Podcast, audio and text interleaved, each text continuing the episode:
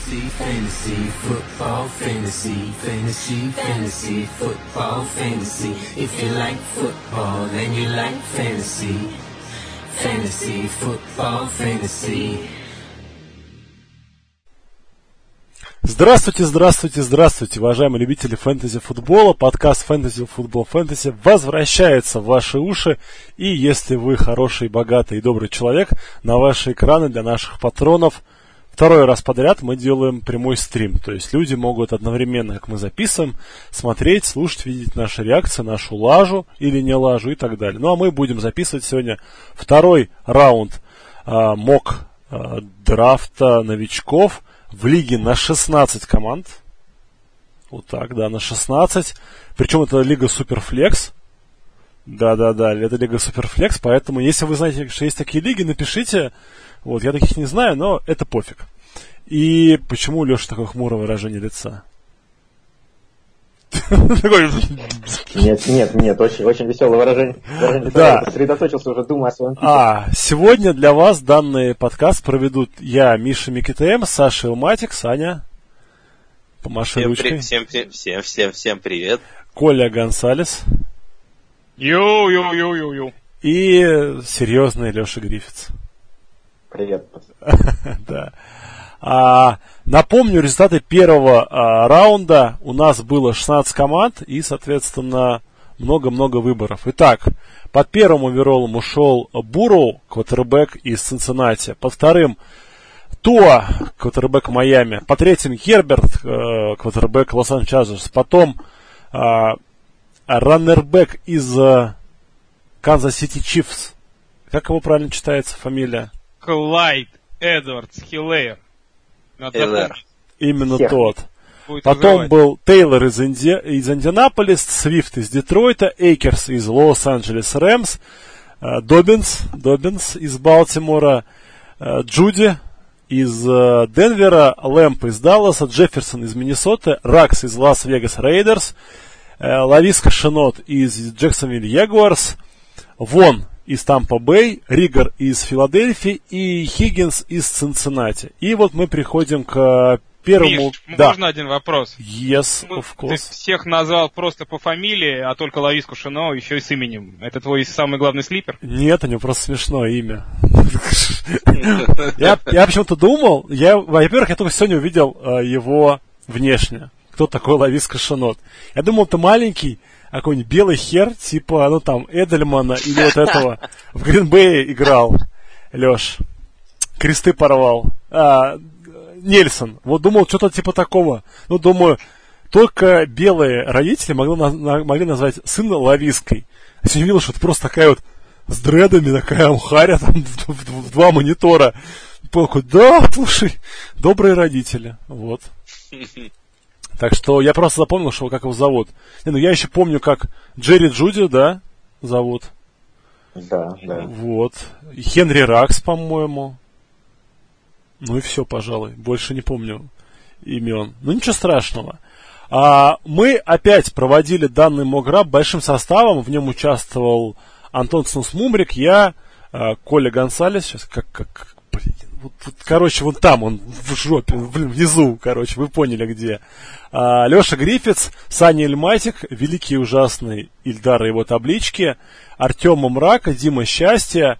И вот этим ставом мы драфтовали. Соответственно, как вы видите на ваших экранах и как вы слышите, всего 4 голоса раздается. Мы решили не тащить всю эту шоблу когорту, а записаться маленьким, узеньким, тесным кругом. Мы и Илматик. Вот. Первым выбирал, как и в прошлый раз, Антон Снусмумрик. И Антон э, выбрал Дензела Мимса, э, ресивера Нью-Йорк Джетс. И вот что Антон написал про Дензела Мимса. Новый X-ресивер в Джетс. Если бы не Адам Гейтс, фу, Адам Гейтс, а котировало этого ресивера еще выше. Да, его взяли последним из топовых ресов этого драфа. Но перспективы открываются перед ним хорошие. Особенно если Гейза выгонит. Я бы взял Мимса раньше Лависки, который нашел под 13 пиком. Вот так вот. Так. То есть не Я бы только... взял Мимза еще и раньше Хиггинса, который у нас ушел под 16 И Ригора, и Вона. Ну, я, давай, давай, как бы я буду как раз рассказывать про Мимсу, потому что я как раз Давай, выбрал да. лависку над Мимсом. И, честно говоря, я когда выбирал лависку между Мимсом и лависком, я очень долго сомневался, потому что для меня это вот как раз э, третий тир э, ресов, э, э, получается, открывался на том моменте. И для меня вот э, Мимс и Лависка, они приблизительно одинаково где-то стояли. Я просто вы- выбрал Лависку, потому что мне больше нравится его лендинг спад. Мне кажется, в Ягуарах э, его больше смогут задействовать. У него там э, все-таки есть Груден, который, я считаю, лучший координатор, чем э, нападение, которое есть у, у Джетс. Мне больше нравится перспектива игры с э, его с Гарден Миншью, чем э, у Мимса с Сэмом Дарнольдом. И, ну, поэтому я все-таки... И плюс он после, после кэтча э, Лависка, он просто монстр. Это один из самых сильных и мощных ресиверов этого драфта. У Мимса, Мимс же это, по сути, такой большой э, Майк Эванс, который тоже, на самом деле, хоть я говорю, пропал как бы не, не к самому не к самому тому квотеру, который мне нравится, но при этом у него с точки зрения конкуренции среди ресиверов особо не будет. Ну, я не вижу, как бы, потому что я не, не верю, что Перриман может быть э, первым ресивером в команде. Я думаю, все-таки Перриман это чисто стрейчер, который сможет только бегать и отвлекать, ну, и ловить какие-то бомбы. А как раз э, Мимс сможет э, постепенно, легко, ну, легко, как бы, я думаю, сдвинуть с этой позиции его. Также есть Краудер, который э, будет в слоте играть. Ну, то есть, конку- еще, еще есть и Энунва, но это все не конкуренты, я считаю, для Мимса. Плюс у Мимса есть, конечно же, очень хорошая положительная такая вещь, как э, upside на тачдаун. Он очень хорошо чувствует поле, хорошо работает на периметре и хорошо еще умеет ловить э, мячи. Он очень атлетичный, хорошо зависает в воздухе, ловит, э, ловит там мячи, как бы очень хорошо. Ну, те качества, которые нужны для того, чтобы в Red Zone хорошо ловить э, э, свои мячи. Вот, в принципе, в принципе, все, почему я, мне, в принципе, нравится этот как бы пик, я говорю, я бы его тоже взял намного выше бы, я бы его вот ловиска и сразу, меня сразу после него бы шел бы Мимс. Но вклинились Хиггинс, Ригер, которые, которых люди посчитали, что можно взять выше. Я бы, наверное, я добавлю, я, я бы, наверное, Питмана взял выше Мимса, но по Мимсу, а, что мне нравится, это а, среднесрочная перспектива. Да, в, коротко, в короткой перспективе он, он будет играть с Гейзом, это не очень хорошо, но а, мы видим, что, в принципе, генеральный менеджер Даглас, который перешел из а, Филадельфии в Джетс, провел очень неплохой драфт, и есть ощущение, что в целом Джетс в хороших руках, и когда там сменится главный тренер, то все будет хорошо. Хорошо. Леша классно сейчас так звук под конец заиграл. Это спасибо скайпу за это. Microsoft, мы тебя любим. А, ну, минусы все понятны, плюсы тоже. Переходим дальше. Дальше выбирал а, я, который никогда ничего не выигрывает. И я выбрал Брэндона А и Юка. А и Юк, А Юк, А и Юк. Ну, в общем, неважно. Ресивер из Сан-Франциско. А, ну, я человек простой. Я верю в драфт-капитал. Соответственно, Брэндон Айюк это самый высокий оставшийся ресивер э, на, на текущий момент, да, то есть у нас какой-то получается э, 16 команд, 17, на 18 пике, это самый высокий пик, 25-м оверолом его выбрали 49-е, вот, и мне почему нравится Айюк? Во-первых, мне нравится депчарт 49-х.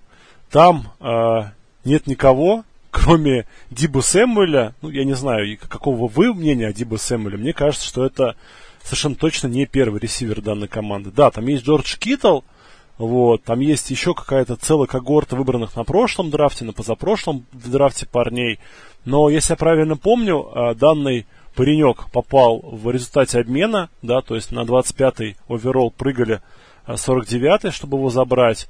Вот. То есть они в него верят, в него верит Кайл Шенахан. И мне кажется, схемы э, Кайла Шенахана, они идеально нивелируют минусы Аюка. У него основной минус, как я вот прочитал, да, это то, что он э, медленный. Он пробежал за 4,50 э, 40 ярдов, хотя он довольно мелкий паренек. У него там рост метр восемьдесят два, вес там 93 килограмма. То есть такие ребята должны бегать, ну там на сколько получается, одну десятую быстрее, правильно, да? На одну десятую? Ну да, да, все правильно. Вот, он пробежал медленно, вот, и у него какое-то там плохое древо маршрутов, но Шенахан, вот, он знает то, что ему надо, да, у этого парня был главный плюс, что Шенахан ценит, да, в игроках – он всегда берет ребят, которые хорошо играли на возвратах, потому что он верит, что люди, хорошо играющие на возвратах, они после ловли мяча становятся такими, э, ну, как бы, плеймейкерами, да, дифференцмейкерами, то есть могут набирать ярды после ловли. Как мы помним, Джимми Гарополо самый коротко бросающий квотербек лиги, поэтому Аюку, то, что нет хорошей скорости, ему не важно. Все равно далеко он не бросит Джимми Джи, поэтому короткие передачи будет ловить, и там дальше с мячом набирать свои ярды. Вот ну и, собственно, ну, очень лендинг-спот сочный. Кайл Шенахан, нет конкур- конкуренции за основу, огромный драфт-капитал. Что еще желать? Все. Меня немного в Аюке смущает то, что у Шенахана э, хорошо набирает X-ресивер. Вот он не, не видится X-ресивером, у меня видится скорее Y, наверное. И это меня немножко смущает. В общем... И он очень, он очень похож на, на того же Дива Сэмуэля, как многие говорят, то, что он такая мини-копия его все-таки. И вдвоем им там разделить э, это нападение будет очень тяжело. Ну и быть продуктивным, особенно в плане фэнтези очков. Ну там, там знаешь что, они там будут далеко не вдвоем. Там очень много подобрало сейчас э, ресов. Из ресиверов. Будет... Я да. думаю, из ресиверов. Ну там есть еще Бурне, конечно, но я, честно говоря, в его перспективы не так сильно верю. Там есть, есть еще Хьорд, который да, весь прошлый Хёрд, сезон да просидел в АР. Тоже такой, скорее не ресивер, а... Раннер он, раннер же бывший, да. Он, по-моему, Тайтен рес. Раннер, наверное. Он был, он бывший раннер, которого решили сделать ресом, вот, поэтому... Ну, понятное дело, что да, там есть но ни одного такого, скажем, это не команда, где есть, э, условно говоря, Майк Эванс, да, этот, наш любимый. Крис Годвин. Годвин. Вот, Годвин, да. И он туда попадает, и ты думаешь, ну, наверное, он что-то будет набирать. Или вот мы дальше будем говорить о других парнях э, из э, Балтимора, чувак. Мы вообще выбрали, да, вот Дувернея. В самом конце будет у нас спойлеры, спойлеры, да? Типа, ну, вы знаете, если вдруг там племянник этого Антонио Брауна, если сам Антонио Браун не попишет, то в э, схемах с тремя ресами этот парень будет что-то ловить. Ты думаешь, Три реса в Балтиморе. Как... Ну ладно, это потом. Все, обсудили. Давайте дальше идем. Коля, твой пик. Коля в- в- выбрал хасловское, максимально хасловское положение тела. Он просто pimp my right. Короче, упал до меня непонятно как на 19-м пике топчик. Э, ресивер Индианаполис Кольц Майкл Питман. Я его в этом, на этом пике с удовольствием беру. Мне кажется, это прямо стиль, потому что по всем ощущениям Питман должен уходить на 4-5 э, спотов выше. Э, взяли Индианаполис его во втором раунде. Очень э, физически одаренный чувак, э, 223 фунта. У него вес, 6,4 рост, классический X-ресивер, э, прекрасные руки у него за всю карьеру, всего лишь 5 дропов, ловит вообще все, что в него летит. Очень хороший лендинг-спот с точки зрения ресиверов у Индианаполис явно недокомплект. Там есть только один престарелый Тивай Хилтон, который э, каждый год пропускает по 6-7 матчей. Питман уже прямо с первого сезона сходу может стать э, первой и главной целью Индианаполиса. Поэтому очень хороший, безопасный пик. Мне все нравится, заверните. А, добавлю, что у Индианаполиса очень сейчас есть крутая, ну, у них на, на канале, на их собственном, в, на YouTube есть крутая документалка, With Next Peak, по-моему, называется. А, смысл в что там показывается, как они готовятся к сезону, и, соответственно, показывали их виртуальный драфт-рум. А, у них было две цели на начало второго раунда, это Питман и Джонатан Тейлор. Э, и когда они между собой обсуждали, то есть если бы они какой-то один делали пик, то они именно брали именно Питмана, а не Тейлора, и они его расценивали чуть ли вообще как не э, лучшего ресивера драфта. В общем, э, команда... Они взяли Тейлора раньше, да? Все-таки нет, своим... нет, Питмана сначала взяли. Сначала Питмана, а, а, потом, а, потом, а, потом... А за был... Тейлором они апнулись, да. Потом trade-up был, да. А, вот, ну, смысл, смысл такой, что действительно они прям в него влюблены и рассчитывают, что он будет их X-ресивером на долгие годы. Ну да, он, в принципе, тоже, я бы, вот если говорил как про Мимса, я бы и при него бы сказал, что он очень чем-то похож на Эванса, особенно в вот руки, вот такая здоровая махина, которая может хорошо вылавливать мячи, и для Red Zone это вот, я тоже считаю, очень большой плюс им будет, потому что у него будет, я тоже считаю, большой вот upside по тачдаунам в плане фэнтези, это вот э, будет его, мне кажется. Ну, не такой, как у Майка Уильямса, надеюсь. Не-не-не. Чарджерс был с Риверсом. Не-не-не. Ну, кстати, в прошлом году, не вот в сезоне 19 а в 18 в 18 году сколько там поймал Майк Уильямс тачдаунов? 12 тачдаунов у него было. На самом деле похожи они немножко по телосложению с Майком Уильямсом, но Питман значительно резче, быстрее и э, это действительно может быть такой игрок, конечно, не уровня Хулио Джонса, но вот по тому, как он выглядит на поле, какую роль играет, мне кажется, их можно сравнить. Ну да. Только просто еще вот проблема в том, что если для династии это смотреть, то Риверс, насколько он там долго еще будет э, в Кольц, вот это, конечно, меня немножко еще смущает. Ладно, давайте дальше. Год?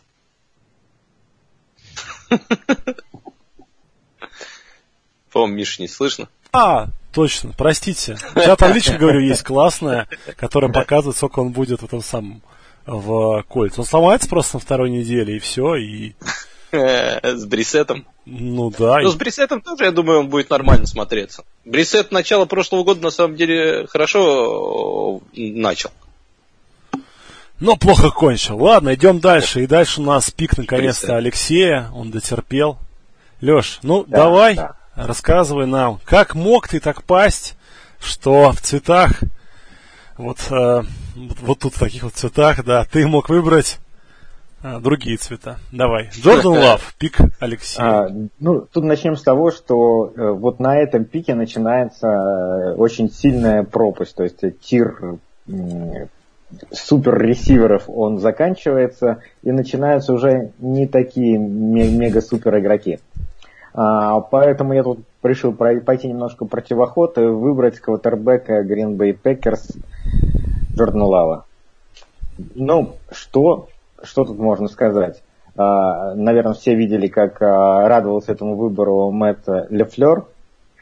Бретт Фарв сказал, что Роджерс, видимо, не завершит карьеру в Пейкерс. Upside, безусловно, у этого пик, пика есть. Ну, рука у него мощная, он такой плеймейкер. Есть, конечно, и недостатки. А, это он не очень точен, у него плохой anticipation, то есть э, понимание того, как будет развиваться ситуация. Но, наверное, Пейкерс верит, что они смогут эти, с этим совсем э, справиться и себе новую франчайзу вырастить. Э, в династии можно, можно типа, в суперфлексе, тем более у нас премиум суперфлекс, как мы договорились, можно, можно подождать. Ну, честно говоря, мне кажется, это слишком высоко все-таки для, для Ловы. Я бы, если даже его брал, то это брал бы намного ниже, только в третьем раунде где-нибудь, потому что это явно квотер только на вырост. Он в этом сезоне ну, будет совершенно бесполезен. И меня вообще, честно говоря, перспектива в НФЛ немножко смущает. Я не удивлюсь, что если у того же Лафлера у него не получится что-то в этом году, его выгонят, то Лав, как бы, нового тренера вообще будет не нужен. Мне, мне еще вот, если смотреть на его статистику, немножко поражает, как его могли так высоко выбрать. Я вот смотрел последний сезон в колледже, у него 20 тачдаунов, 17 интерсепшенов, 7,6 как бы ярд э, за атемпт. Это на уровне даже как бы у того же Фрума у него 9 как бы ярдов в среднем за темп, у Борова 10, э, у Херберта 8, там у Исона даже Саш, выше. Я как не ну... хочу защищать Джордана Лава, но здесь важный все-таки момент, это полная смена э, тренерского штаба в его колледже. То есть с точки зрения цифр, как раз сезон 2018 года он провел очень здорово, потом у них поменялся тренер, и вот прошлый сезон они провалили. То есть все-таки здесь, если мы захотим найти оправдание, мы вот это оправдание можем найти. Но все равно мало, как, понимаешь, как бы один сезон-то нормальный, один ненормальный с новым тренером. Сейчас опять новый тренер, все поменялось. Не, не, я не удивлюсь, если через год еще у них все поменяется. Ну, я считаю, что э, даже в суперфлекс формате с премиум скорингом, ну, конец второго это самое раннее, когда можно брать лаву. А, ну, я с тобой согласен, что меня тоже удивило в, в реальном драфте высокий пик. Что касается династии, ну, ты что выберешь ресиверов, что его, например, предположим, он заиграет на третий год, но ресиверы тоже, они на максимальные обороты выходят, да, на, на третий год своей карьеры. Поэтому тут э, такое. Ну, ну, есть вот раннеры, которых мы сейчас будем как раз обсуждать, я считаю, которые должны выше все-таки а, уйти его. А, ну, ну давай, давай обсудим тогда их. А, подождите, э, мы забываем почему-то, когда обсуждаем перспективы Лава, о том, что сколько Роджерсу лет, сколько игр в старте каждый год проводит Роджерс. Поэтому... 16, я думаю. Нет. К сожалению, он регулярно повреждает себе ноги, руки и так далее, ноет по этому поводу. А, так что нормальный пик кстати, мы когда перейдем к следующему требеку, я думаю, тоже об этом можно будет спокойно поговорить.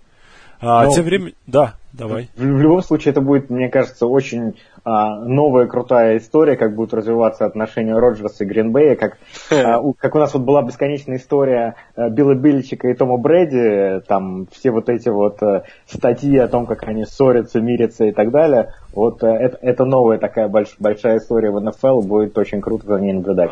Ну, здесь и прям, я думаю, закончится Делаю болт prediction, а это закончится, во-первых, трагедией, а во-вторых, значительно быстрее. Да. То есть 16 лет они не будут всю, всю лигу, да? 16 игр и все. 16 уже было, даже, по-моему, сколько. Они же в плей-офф вышли, 17, значит, было. Или первый сезон был? Первый. А, ну вот. 18, 18 игр. Во, 18 было. игр даже. Ну, нормально. Ну что, идем дальше. Дальше у нас пик а, Саша Матика. Сань, тебе слово. Жги. Ну, на этом пике я выбрал, так, в этом, выбрал Эйджей Дилана, вот как раз. Человека, который хотел сказать, что я бы вот э, его, наверное, выбрал бы выше, чем э, вот Лова точно, потому что я считаю, что он более-менее готовый уже раннер для НФЛ сейчас. Он э, достаточно такой мощный, а как э, Дерек Хенри, такого же плана э, раннер. Тот, которого как раз э, Лафлер себе хотел в Теннесси в нападении и пытался его там использовать. Правда, у него это не очень хорошо получилось в соотношении как бы, с тем, как его в Рейбл. Ты за говоришь, помнишь, ты говоришь за Дилан, ты не против говоришь. Как бы, но все-таки мы говорим уже о таких игроках, где только за им уже не получится говорить. Здесь есть очень сильные, хорошие и плохие стороны. Поэтому Э, мне нравится то, что его все-таки тоже выбрали э, достаточно высоко. Э, в него, я думаю, он подходит под игру Лафлера достаточно неплохо, и его будут задействовать. Плюс у Джонса контракт скоро заканчивается. Э, Один год. И, да, и поэтому, и с учетом того, как, какое большое количество у Джонса было тачдаунов еще в прошлом году, я уверен, что э, Дилан может их как раз э, на себя в этом году как бы перенести. Ну, Поэтому Мне как... не нравится Дилан исключительно как проспект. Раннер абсолютно несовременный. Да, он для своих размеров здорово пробежал комбайн. Здесь ничего сказать нельзя, но у него он абсолютно не умеет ловить мяч. И это раннер на первый два дауна. И я не очень понимаю, как, какой вообще здесь upside может быть. Потому что когда Дилан выходит на поле, абсолютно ясно, что будет что будет вынос. И команды все будут готовиться, и все это будут знать. Даже по Дереку Хенри мы знаем, что как только, если Теннесси проигрывает, то Хенри на поле нет. То есть Дилан, если мы будем сравнивать их между собой, это будет игрок, который будет набирать только в том случае, если Грин Бэй будет вести и выигрывать. И э, самая главная конкуренция. То есть Аарон Джонс, один из топ-3 раннеров в прошлом году.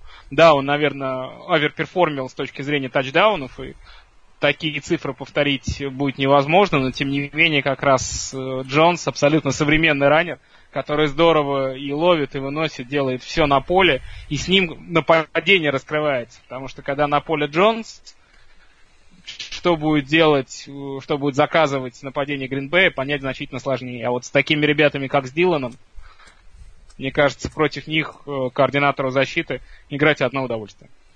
Ну, в свое время... Равно, как бы, Хенри свое тоже время. Не, не всегда останавливает. Это так. Это тоже большой, и он тоже более-менее предсказуемый. И он сразу тоже, когда приходил в НФЛ, был очень предсказуемый. И я уверен, что поработав немного, это э, тоже как бы пикнул немного на перспективы. Я считаю, что если мы уже говорим, Лофта был как бы точно на следующий год, то Дилан еще и в этом году может принести просто плюсы. Ребята, все гораздо проще. Легарит Блаунт в свое время одноярдовыми тачдаунами заработал 20 штук. Поэтому Роджерсу просто, знаешь, 19, Миш. Слышь, умник, иди в жопу. Все, изгоняем, он слишком много знает. Просто Роджерса будет как типа, э, вкладка. Он говорит, как? Я же могу кинуть пас на Деван Таммаса. Вкладка, все. Какие Ну тебе да. 20 тачдаунов? 10 за сезон. Тут еще очень все будет зависеть, конечно, от тренера, от планов на игры, потому что все-таки, если так брать по статистике, Bay это самая пасовая команда в Red Zone. Вот, все. Прошли те времена. Как написал а, Алексей ITTR, а, пришла новая эпоха. Вот увидим ее. Дальше у нас выбирал Ильдар. И Ильдаровские таблички сказали, что Джален Хёртс, квотербек Филадельфии Иглс, должен быть выбран следующим. Интересный момент, что Ильдар выбрал Хёртса до а, великой цитаты Венца, про которую расскажет Леша Гриффитс. Да, цитата Венца? Ты знаешь цитату Венца? Нет, не знаю. Серьезно? Серьезно. Я Ты где, ты, знаю. ты где был в все майские праздники? Смотрел сериал про Джордана. А, вот, все понятно. Че взять болельщика Чикаго? Карсон Венс впервые с э, матча плей-офф, в котором ему клауне, клаун, тебе гореть в аду. Вот, вот прямом, вот, ты сдохни, тварь. После того, как Клауни уничтожил мозг Карсона Венса, впервые Карсон Венс выступил с интервью. Он э, сказал, что э, очень рад помочь, э, как его зовут, Джалину Херцу. Он считает, что любой выбор команды – это выбор направлен на усиление, поэтому он его приветствует. И заодно сказал, что у него было очень тяжелое сотрясение, последствия которого он чувствует до сих пор. И он сказал такую фразу, что э, рано или поздно вы понимаете, что мозг у вас один, заменить его нельзя, и вы должны думать о том, как его сберечь. Поэтому в свете этого, Алексей, давай про Херца теперь болтай. Вы что, правда не А. знаете эту цитату? А, Ну, я, ее, я знал, что он так высказался, но я вот прям дословно эту цитату, и что она Ну, ты, такая вот прям стала, вот не знал. Надо было В общем, драматург. в общем, смотри, я на самом деле думал над Херцем, а, думал его пикнуть выше лава даже, потому что а, у Херца есть то, чего у лавы нет, а это именно... Венц, как, как, как видосик, да? Нет, нет, не только травма Венца, а, но и э, его игра ногами, выносная игра. Херц это, в общем-то, 96 персентайл а, от- атлет, э, то есть он, он, он лучше, чем там 96% игроков на его позиции в этом. А, Он много набирает ногами, много набирает э, выносных тачдаунов.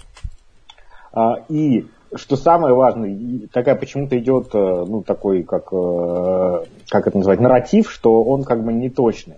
Ну, если посмотреть э, его там а, adjusted com- completion, Они просто Трубиски, Лех, не видели. да, да, да, конечно, то, то- то у него гораздо лучше показатели, чем у Лава и у а, Герберта. А, в общем, Хёртс, он вполне себе современный квотербек, который, э, вот если, если мы сейчас посмотрим на Джоша Аллена, например, да, то он за счет своих ног, э, он, он становится топ-5 квотербеком в НФЛ, в фэнтези я имею в виду. А, То, то же самое может, может быть и Хёртс, и мы знаем, что, что Венс не закончил три последние сезона, не доиграл, поэтому а, тут а, он может появиться на поле в любой момент, и, в общем, в общем, паренек-то перспективный, на мой взгляд. Леш, Леш, можно вопрос тебе задать? Давай. У тебя в великих династиях в качестве основного к- квотербека Карсон Вен, скажи, пожалуйста, Хёрца когда будешь брать? Я Давай вообще, инсайды. я, я вообще его не планировал брать, потому что, ну, бэкапов вообще держать не люблю. У меня есть там три квотербека. а, Этого вполне достаточно, даже если один тра- травмируется, то остальные э, двое затащат. А, Но а, в целом, вот в смысле сейчас сбился. Короче говоря, Когда будешь брать Херца-то? Че, ты гонишь, начинаешь-то? У меня, кстати, тоже Венц есть. Я вот теперь А. думаю. Ну, ну, меня, меня, меня реально вот, вот эти слова Венса, вот они мне не отложились как цитата, как у тебя, да, но они меня напугали. То, что, понимаешь, когда игрок напуган, и я напуган. э, Мне, мне вот эти сотрясения, со- сотрясения это совсем не понравилось. Ну, у нас, получается, он уходит э, под общим э, 17, 17, 19, 20, 22, 22 получается пиком, да? Это то Ну, есть, середина, если это- середина второго раунда в классической лиге на 14 команд. В целом, ну, вполне нормально. Ну да, я тоже считаю, что где-то середина, конец э, второго раунда уже можно будет рассматривать. И я вот Для квотера, который выбран во втором раунде, все-таки это... все-таки что-то в нем, адекватно. да, все-таки что-то как-то на него рассчитывает там Филадельфия, поэтому я бы тоже, причем я тоже присмотрелся к нему раньше бы, чем к Лову, как бы мне он как игрок больше нравится, чем Лов. Почему-то Согласен, Лава Саш, потому что Лов. с фэнтези точки зрения, вот мы же про фэнтези говорим, вероятность того, что Хёрдс будет приносить много очков, она, мне кажется, выше, чем Лав. Ну, у Лава есть как бы, чем он подкупает, у него есть волшебная рука, да, то есть считает, что он может сделать бросок. 17 Любую- перехватов. Ну, это... Кто их считает, Саня, кто их Ну да, в считает? принципе, фэнтези перехваты не так сильно. Вот. Не, ну просто как бы фишка в том, что он как бы может бросить там на 60 ярдов, вот, на 70. Я думаю, все сейчас одержимы идеей найти своего нового Махомса, да, а вот таких готовых Махомсов их не бывает. Поэтому э, мысль такая. У Херца, конечно же, очень сильно подкосило то, что его выдавил то, но то, если бы не травма, да, страшно, наверное, это был бы первый оверолл, да, ну вот, на этом драфте НФЛ. Вот. Ну, Бюро, конечно, провел сумасшедший сезон, но я думаю, и команда между бы квотербеком, который там два года или там три года, да, было у Туа супер перформанса, и Буром, которого один год, возможно, начали бы думать, ну, короче, он был бы там Да. вот соу-соу, да? Миш. То есть, если мы, ну, подожди, если мы вспомним, что Да. именно Херца выдавил Туа, то есть Херц, возможно, чуть-чуть хуже, чем Туа, но Туа у нас выходит вторым овероллом на нашем драфте, и там пятым овероллом в реальном, да, а Херц уходит в середине какого-то там второго раунда, и у нас, и в реальной НФЛ. А вполне возможно, что он даже по таланту э, может быть более классный, чем... Надо еще, знаешь, не, за- я хочу сказать, не забывайте то, что все по Хёрцу считают тоже, он ушел все-таки в никуда, он ушел в Оклахому, в команду, которая до этого, ну, очень хорошо поставлена в нападении. Он играл с Лэмбом, по-моему, и, и Ну, у там них все команда, четко у них, да, да. Да, которая как бы раньше, в которой играл Бейкер Мейфилд, в которой играл Кайлер Мюррей, и теперь э, Джалин Хёрст. То, что как бы, ну, видно, и на самом деле по, в этом году было видно, что Хёрст все-таки намного хуже того же Мюррея, и это видно было, что это дропов не будет все-таки. Но и по результатам по Оклахома это было видно. Ну, слушай, я не знаю, насколько... Мюррей, может быть, просто лучше как anticipation thrower, а в остальном... Ладно, давайте дальше, очень долго мы обсуждаем бэкапов разных. И дальше у нас идет Чейз Клейпул, который под 49 номером ушел в команду э, Сани Эльматика, то есть Питтсбург. А его выбрал нам Артем Мрейка, вот, но, к сожалению, ему просто Дилан не дали выбрать, поэтому он отчаялся и Клейпул. Интересный момент, когда я был на драфте вот в данной династии, Хейл Мэри Династи, я выбирал между двумя игроками на своем выборе втором раунда 2.04. У меня были мысли, это AJ Дилан и Чейз Клейпул. Вот, и, ну, как бы, я примерно одинаково оценивал, да, и выбрал в итоге просто Дилана по той причине, что я купился на хайп Артема. Как бы он в него верит, я решил, что человек играет в 25 лигах, ну, поверим. Вот. А Клейполу я кому не писал болельщик Питтсбурга, все такие, типа, ну, знаешь, считается, что наши э, как менеджеры умеют выбирать ресиверов. Тем не менее, что пишет Артем? Пришла пора искать upside. 23-й пик как-никак. Тем более Илматик забрал моего топчика. Саня молодец. Физический фрик Клейпул вполне подходит. Новый Мегатрон родился. Который уже раз. Как бы, м, да. Ну, почему, а, собственно, кто вдруг не знает, да, почему вообще возникла вот эта вся шутка про нового Мегатрона? Дело в том, что Чейз Клейпул обладает а, ну, очень хорошими размерами, да. У него рост метр девяносто три, у него вес 238 фунтов или по-нашему 108 килограмм. А самое главное, он пробежал 40 ярдов с той, с той же скоростью, что и Мегатрон. Я, кстати, с ужасом понял, что, понял, что не помню, как зовут Мегатрона. Келвин. Джонс. Точно, вот. Именно так его звали, да. А, и, а, тем не менее, Мегатрон был выбран, по-моему, в первом раунде, да? Вот. А по Чейсу Клейпулу ходили очень долгие разговоры о том, что вообще этот парень не будет играть ресивером, что его будут э, драфтовать и будут наигрывать на позицию ловящего тайтенда, то есть так называемый U-тайтенд. Вот. Тем не менее, а, Питтсбург уже заявил о том, что они собираются данную большую башню использовать в роли ресивера. А, И а, в целом, у почему Клейпул да, нас интригует? Потому что он ну, хорошо вписывается в команду Питтсбурга. Да? Есть Жужу Смит Шустер, который, скорее всего, сможет снова э, выбрать для себя любимую роль второго ресивера, но главное, чтобы соперники да, команд дали ему В эту возможность. играть. Ну, либо в слоте, да. Есть Джеймс Вашингтон, и вот дальше туда приходит как бы Чейз Клейпл, такой большой, мощный, огромный парень. А, опять же, э, хорош для Red Zone. Вот с учетом, если мы верим, что будет прогресс у Питтсбурга в нападении, а он должен быть, потому что вернется Бен, вот, вместе с убитыми медведями. то- Миш, Миш, я тебе сразу скажу то, что как бы э, если так брать, то э, как скорее всего будет выглядеть наше нападение, куда его брали. Его, Ну, скорее всего, брали на один край. С одной стороны будет Джонсон бегать, Дионте. Слот вернется Джуджу, он будет с краю, как большая детина, бегать и отвлекать. Насчет Red Zone я тоже не- совсем согласен, потому что для этого брали Иброна. Иброн более яркая цель для Red Zone и апсайда на, по тачдаунам, чем Клейпул. Клейпул это на развитие, если тот же э, Джуджу, который может уйти в следующем году, и ну, если у Клейпула будет, правда, хороший прогресс, а Джуджу будет плохо показывать, э, резу- плохие результаты будет в этом году показывать, то на следующий год, я думаю, конечно, апсайда у этого пика будет больше. Но вот честно говоря, мне видится, это просто человек, который будет бороться с, э, с Вашингтоном в этом году за место вот такого край- крайнего фланкера, как бы бегущего.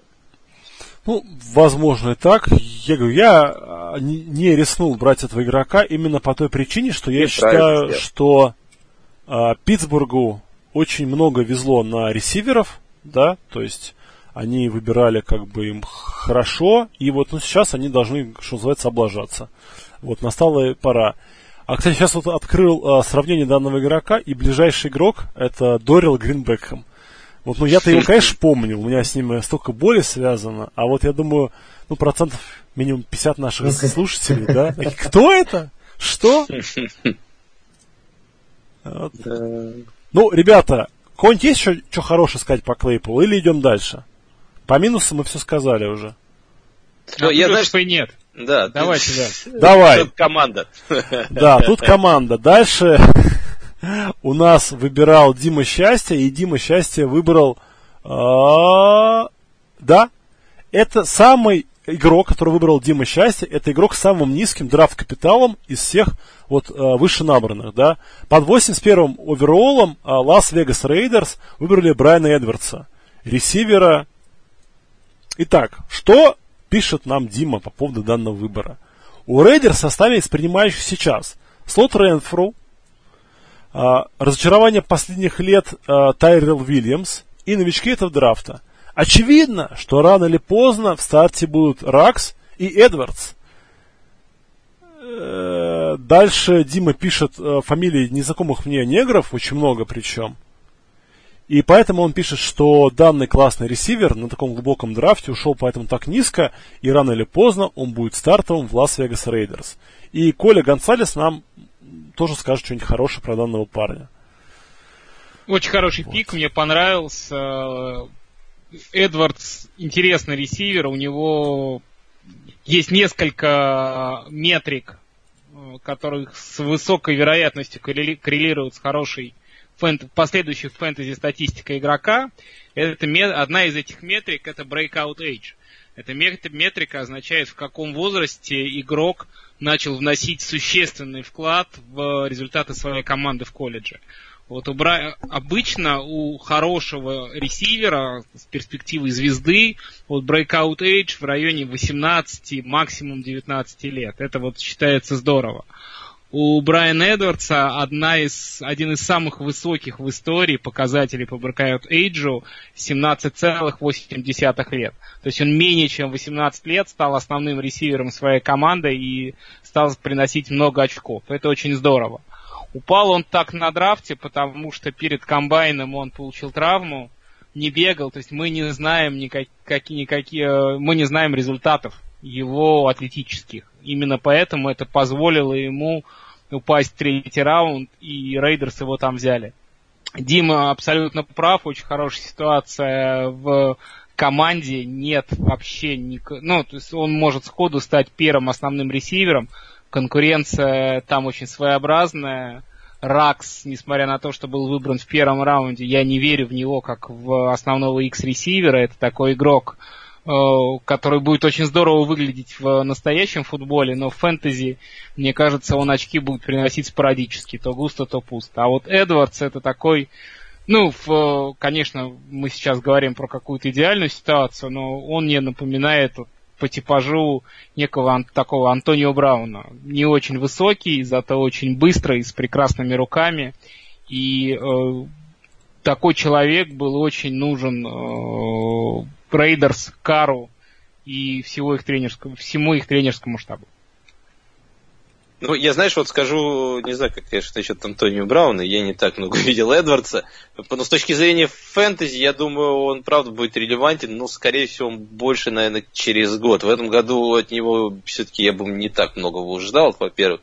А так он, да, он может быть более стабильной целью, как, например, я бы сравнил с тем же Робертом Вудсом, например, в Рэмс, который, в принципе, э, никогда не был таким прям самым ярким, как бы, набирательным очков, но он там обычно по 9-10 ресепшенов э, получает, поэтому ну, имеет неплохой пол. И это в то, что, мне кажется, он может превратиться в такого пассажа хорошего ресивера. Да, меня продали. Классно. Про этот колледж Breakout Age вообще прям по красоте. Единственное, что я вот не понял, почему он как Антонио Браун, то, что он, у него рост метр девяносто один сантиметр, вес 98 килограмм, в принципе, огромная, большая рама. Антонио Браун, по-моему, там метр восемьдесят с копейками. И Эдвардса, кстати, я бы взял все-таки выше бы Клейпула. Я Здесь теперь тоже бы взял еще. выше Клейпула. Теперь бы, да, тоже бы взял. Не, мне продали, мне продали. Вот этот про... Я лишь да, добавлю, да. Что, что на пресс-конференции после драфта Майок сказал, что... Ну, то есть это не догадки какие-то, а Майок это прямо сказал, что они рассчитывают, что он будет их X-ресивером, то есть будет, будет получать основном, основной объем. И плюс, что у них был грейд второго раунда на него, то есть они его оценивали как игрока, который, который должен быть выбран выше. Ну, молодцы. Ладно, идем дальше. Дальше у нас э, выбирал Антон Снусмумрик. Это был его второй пик и последний в данном мокдрафте. Антон соблазнился раненбеком Заком Моссом, которого Баффало выбрала под 86 номером. И что пишет Антон про Зака Масса? Тот случай, когда можно было драфтовать по нибам, было бы драфтовать по нидам команды, ну то есть фэнтези команды, имеет в виду Антон. Очень нужен квотер на будущее, можно взять лотерейный билетик Джейкоба Исона. Не хватает глубины на позиции ресивера, можно было взять Вана Джефферсона, однако взял Мосса из-за достаточно высокого драфт-капитала и обещанной роли ушедшего и только что подписанного в Джетс Фрэнка Гора – Goal-line раннер, шансы набрать достаточно тачдаун, чтобы быть полезным в фэнтези. Вот такое написал нам Антон, а Саша Илматик подтвердит, почему это классный выбор. Саня, живи. Ну, Зак Мосс на самом деле хороший такой пауэр-раннер, который, в принципе, хорошо подходит Баффало под их игру. И я не удивлюсь, если он э, сможет вытеснить даже Синглтери с позиции первого раннера этой команды. У него есть э, для этого. Но мне, честно говоря, эта игра совершенно не нравится. Мне не нравится то, что он постоянно травмируется. У него очень э, много было травм на уровне колледжа.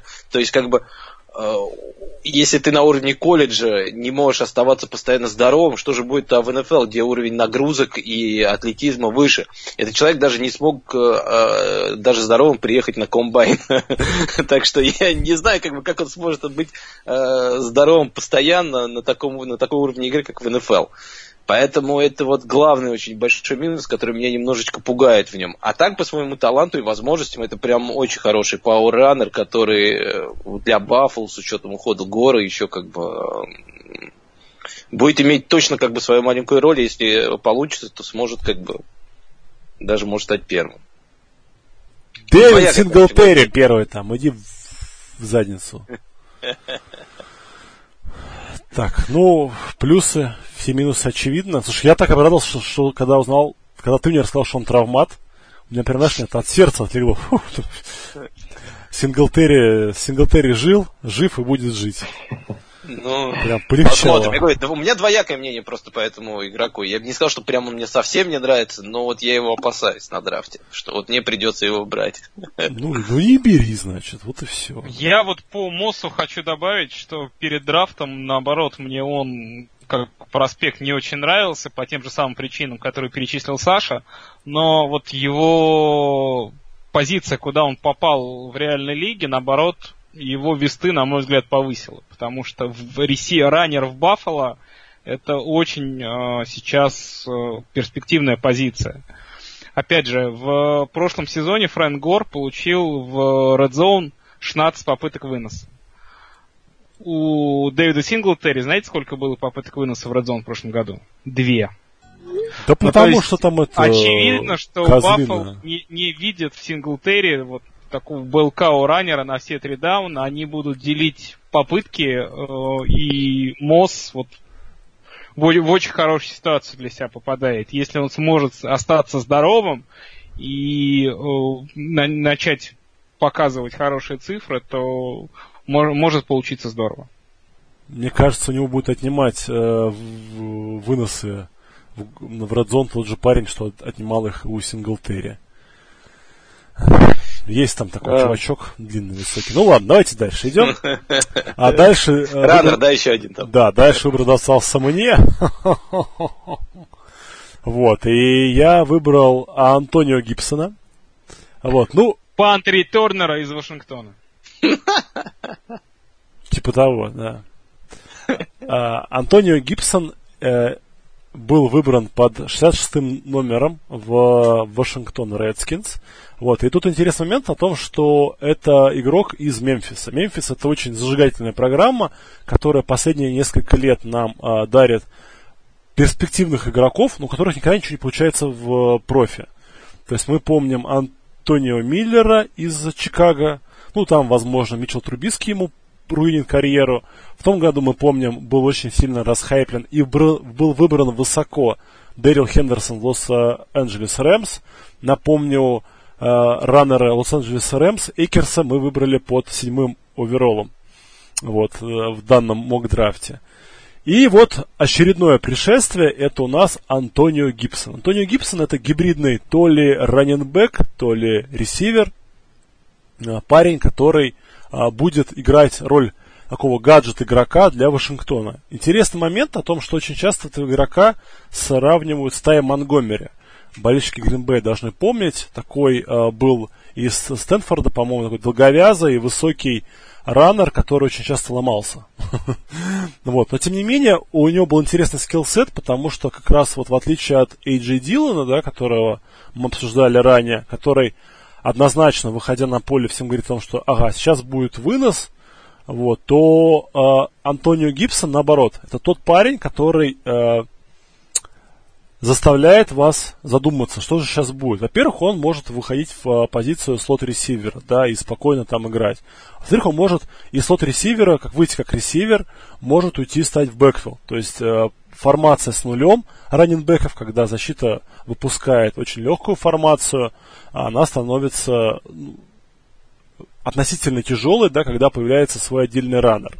Вот. Но, естественно, есть у данного выбора и огромное количество минусов. А, первый минус, да, это то, что у нас а, Вашингтон Редскинс, это он играет в, попал в эту команду, да.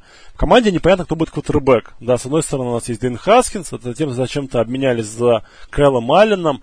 Потом в данной команде по-прежнему есть Адриан Питерсон, да, который, ну скажем, основные свои там тачи в роли выносящего получит. Потом есть вроде как вечно перспективный Дэриус Гайс, который, опять же, весь ломанный переломанный. Потом год назад на драфте был выбран аналогичный проспект полностью. Это Брайс Лав из Стэнфорда. Один в один.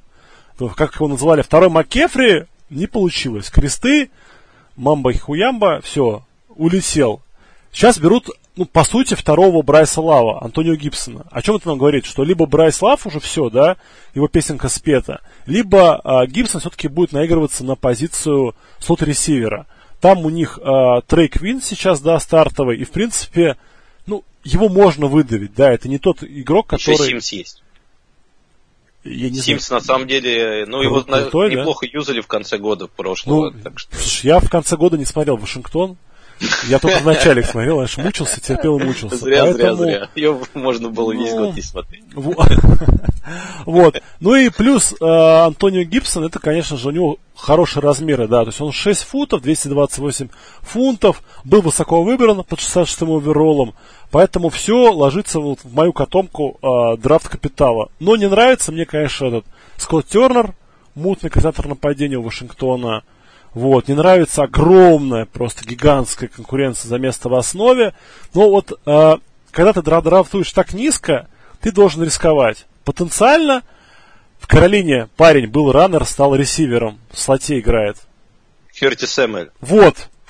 Вот потенциально это второй Кюрти Сэмэль, а он у фэнтези задротов в династиях почему-то ценится.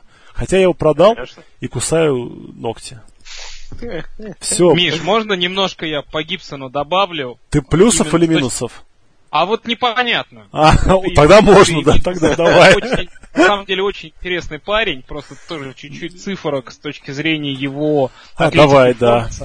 На комбайне он с э, весом 228 фунтов пробежал комбайн за 4.39. То есть это абсолютно нереальные цифры, это там топ-2, топ-3 человек.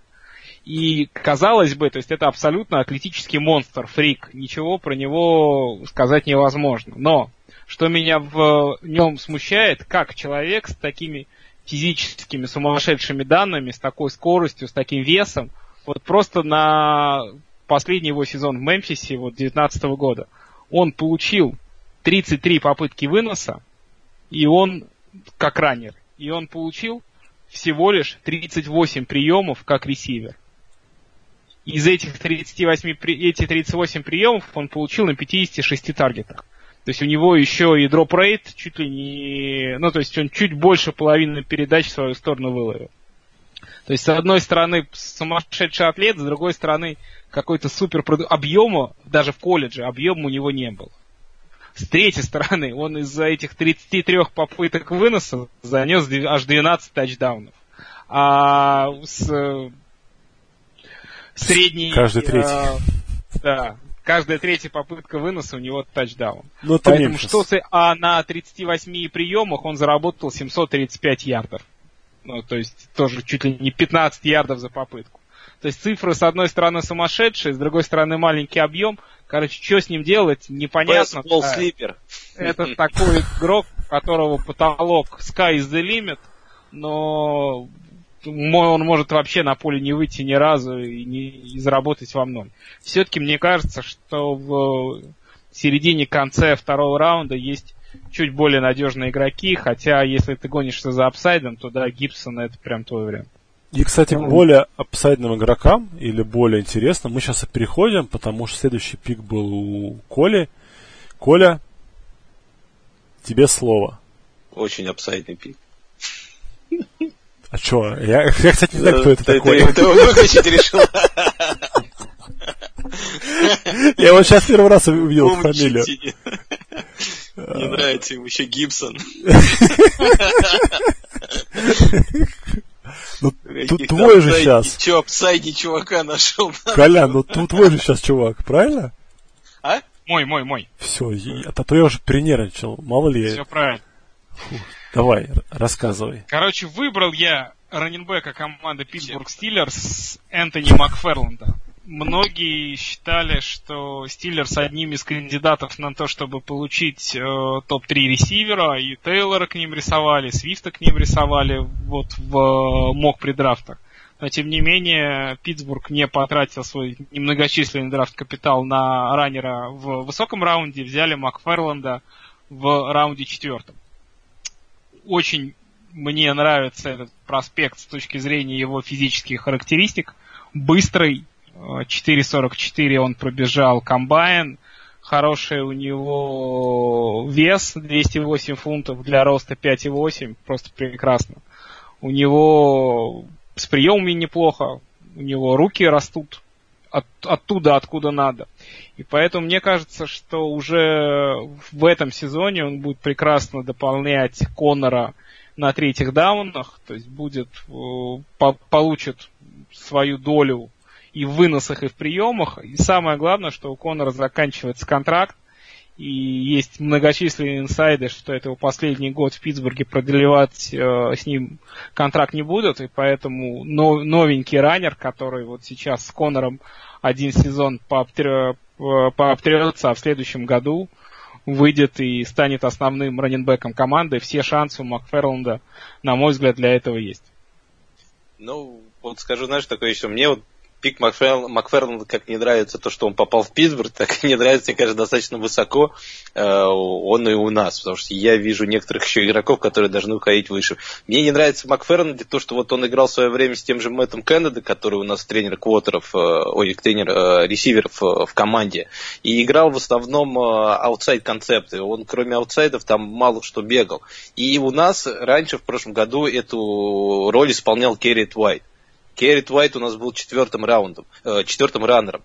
Я, конечно, не думаю, что и Макферланд таким же останется. Все-таки у него есть э, ускорение достаточно хорошее, и он может более-менее ловить мячи. То есть он с тем же Джейлен Сэмюэлсом, я думаю, за роль третьего раннинбека, конечно же, поспорит.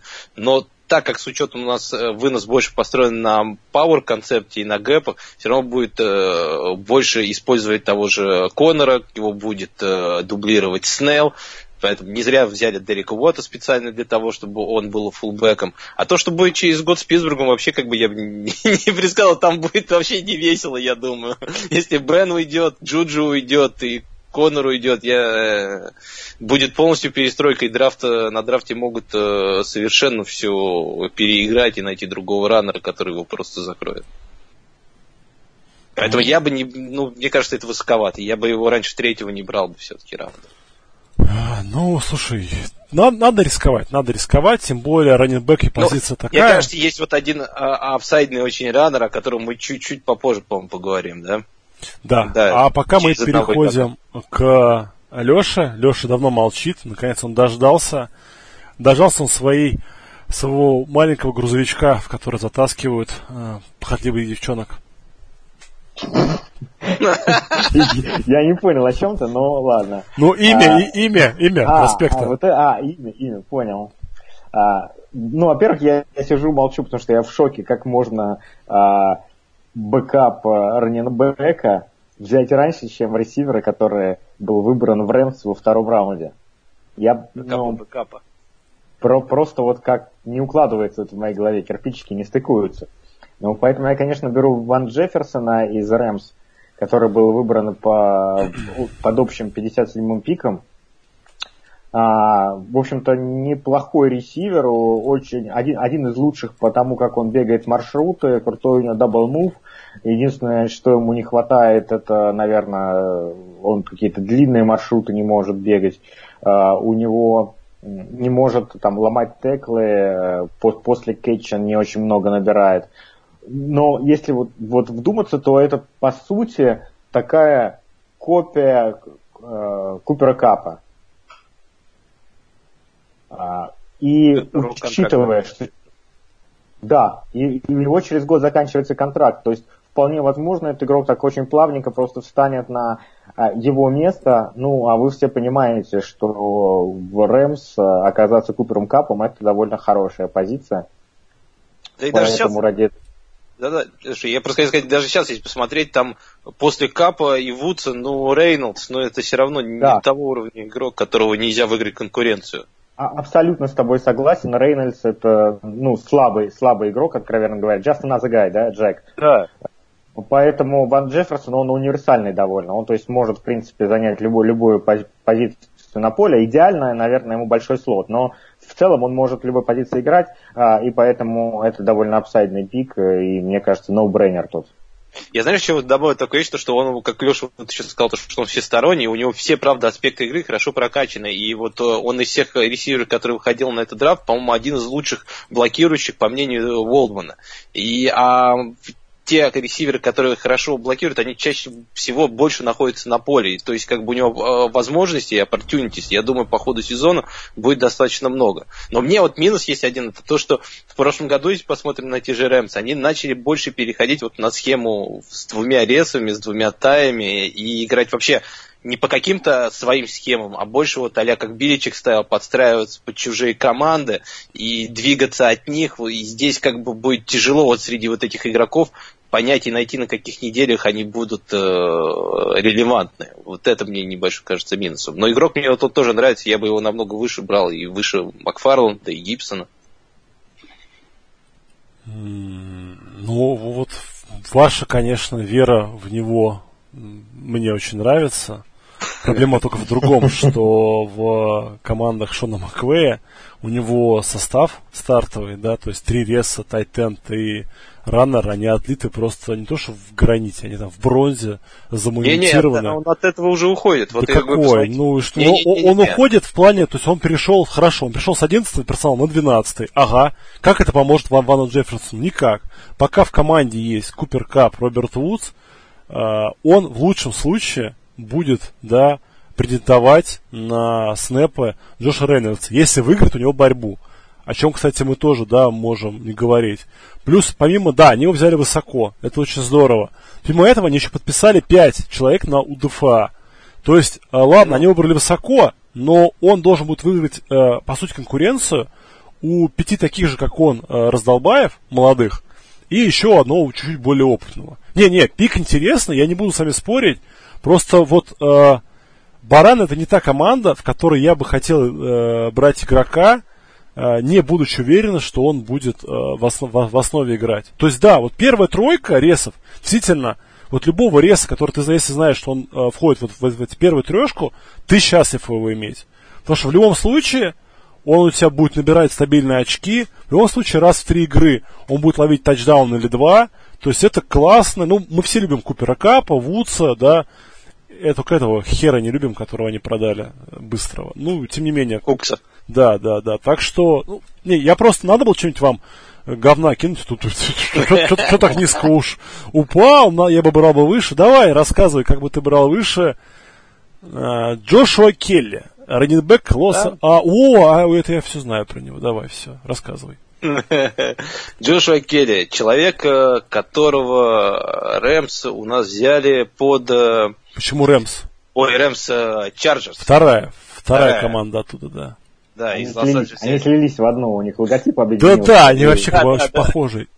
Я, кстати, сейчас увидел, что впервые вот новый логотип маленький, Рэмс, я вообще обалдел. Думаю, а почему, почему две команды Чарджерс в лиге теперь? У них у кого маленький, ну, вот такого вот размера, да? Вот, то есть, ну, там, чтобы люди понимали, как, как маленькая иконка, да, на айфоне. Они вообще неотличимы. Какая-то желтая херня, думаешь, о, молния, все. А это рога. Да, это рога. Согласен. Давай, давай, про Келли. Давай, Джоша Келли. Поехали. Да, Келли ушел э, под 112 э, номером. И э, это был их, по-моему, третий пик на драфте. Они там э, взяли Херберта, потом э, потянулись за лайнбекером за Мюрреем, по-моему, если я не ошибаюсь. И третьим пиком они взяли как раз вот этого Джошуа Келли. Мне кажется, это очень абсолютный пик, потому что с учетом того, что там есть э, Эклер, который хорошо играл с Риверсом, я не, не совсем уверен, что у него будет так же хорошо с тем же Хербертом. Он будет э, хорошим дополнением для, для Эклера. Потому что он такой сильный power-runner, и он сможет быть тем же Мелвином Гордоном. Напомню, что по статистике за последние шесть игр, когда вот в конце сезона, когда вернулся Гордон, и Гордон, и Экелер, они, в принципе, неплохо набирали оба. То есть в Чарджерс, ну, они могут, как бы, та игра, которая у них была, она, в принципе, позволяет обоим раннерам неплохо набирать. И, э, ну и плюс мне нравится как бы его upside больше, чем, например, того же Джастина Джексона, которого, я напомню, брали в шестом, по-моему, раунде прошлого низко, года. И, да, которого, низко. и да, и которого, в принципе, в прошлом году не очень сильно-то получилось. Он был травмирован э, какие-то игры, которых э, играх не был травмирован, у него не особо получалось. То есть, как бы, выиграть конкуренцию у Джексона, я не думаю, что у него будут проблемы. В него вложились. И будет, я думаю, он играть как бы, как минимум второго дополнительного раннера, как к Эклеру. Это вот как минимум, я думаю. Uh, Саш, вот по поводу Джастина Джексона, его брали только ну, год, на, то есть в 2018 году, да, давно это было. Но А знаешь, 18? да, да, меня что, что смущает во, во всей этой истории про вот во-первых, черт раунд это не так высоко, да, это не такой большой др- драфт-капитал. И... Но это третий пик, я вот в этом имею в виду, Не, что ну, все-таки. хорошо, ладно. Но еще смущает то, что туда притащили еще трех дезрафтованных агентов. Плюс мы помним, что самый киллер, да, из какой-то просто он там колледжа а э, через забор ногу Задерищенск. Разве то есть- он разве не из UCLA там или откуда? Экилер? А, ты как Не, бы я думал. я про Экилера. То есть у меня есть подозрение, что ребята хотят ну, повторить фо- фокус с Экилером. То есть, да, они хотят просто найти еще вот на, из этих свободных э, агентов, да, которые стоят ноль драфт капитала, какого-то конкурента за основу, вот. Джоша, ну, а Джоша Келли, да, то, что вдруг не получится, все-таки нельзя одним снарядом ловить много раз. Они, в принципе, Джастина Джексона брали ну, принцип тот же, да. То есть это игрок, который был выбран в седьмом раунде, по сути, то есть он у ДФА. Просто чтобы не париться, что никто не, не перекупил, ты берешь его в седьмом раунде. Вот это меня смущает. А так, ну такой интересный паренек. Ну, вот я говорю то, что мне кажется, у него upside, я бы в него, мне кажется, он выше, чем тех же Макфарланда и Гибсона. Вот я бы их, его бы выше брал бы, чем этих двух раннеров. Ну, вот у меня в рэнкинге он э, раннеров, он стоит выше вот их. Не, ну хорошо, хорошо. Вот, а кстати, по Антонио Гибсону Рон Ривера сказал, что э, skill set Гибсона такой же, как у Кристиана Маккефри. Понятненько. Так что, Адриан Питерсон, уходи. А дальше мы переходим к пику, который выбрал, сделал Ильдар. Ильдар выбрал под 46-м. Под, а он выбрал э, игрока, который выбрал Денвер под 46-м овероллом. Ки Джея Хемлера, ресивер. Итак, что про него пишет Ильдар? Ильдар был немногословен сегодня. Наследник Годвина в Пенн Стейт. Маркиз Браун на минималках. Хороший драфт-капитал. Леша, как известный поклонник э, команд из Big Ten, где, как известно, не пасуют, а бегают с мячом в руках, расскажет нам, почему Кей Джей Хемлер в Денвере, который полностью себе всех ресиверов задрафтовал, это хорошо. Ну, Алексей. это вот э, как раз это, знаешь, не совсем хорошо, потому что я его оценивал до драфта, до его приземления в Денвер выше, чем сейчас. А, неудачно он приземлился к Саттону, к Фанту, а, к Джерри Джуди в конце концов. А, сложно ему будет там просто зара- заработать большое количество таргетов и приемов. Тем не менее, ресивер, он очень скоростной. Он, конечно, не бежал на комбайне, у него не было продея, который, естественно, отменили. Но, как он сам говорит, у него скорость 4.27, и мы ему, конечно, верим. Я Э, всегда верю этим парням. А- Они никогда да, не будут, да, никогда. Да. А, ну смотри, и в принципе пленка это подтверждает. То есть парень прям взрывной, скоростной, а, есть у него проблема с дропами небольшая, но в целом он напоминает там того же Тарика Хилла больше, чем, э, например, Ракс. А, поэтому, а, наверное, понадеявшись на апсайт, его здесь, здесь можно брать, тем более, что те, кто уходит там дальше, они мне, они мне совсем не нравятся. Ну да, он такой маленький дрыщуганчик, да. Дрыщ, дрыщ, да. Вот, соответственно, сейчас покажу его метрики. Он 5,11, 170 фунтов. Ну, то есть очень прям малютка-малютка. Но поскольку ему не надо будет играть широко, да, там все забито, застолблено, зацементировано Курт Саттент и Джерри Джуди, то он будет в слоте. И вот тут, ну, как сам, для меня лично самый главный минус, да, для этого парня. Почему я, собственно, его бы никогда не драфтовал.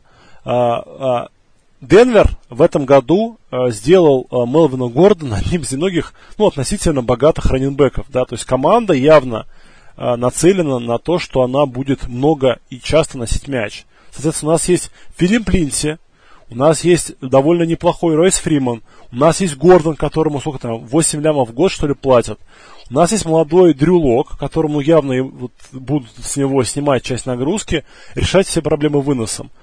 Вот. И у них есть Пэт Шурмур. Пэт Шурмур классный парень, но это гуру выносного нападения, не пассового. И э, схема игры Пэта Шурмура это в том числе хороший плей-экшен. А во время плей-экшена, э, ну, лучше всего вот эти большие ребята, которых там забывают, теряют, они набирают.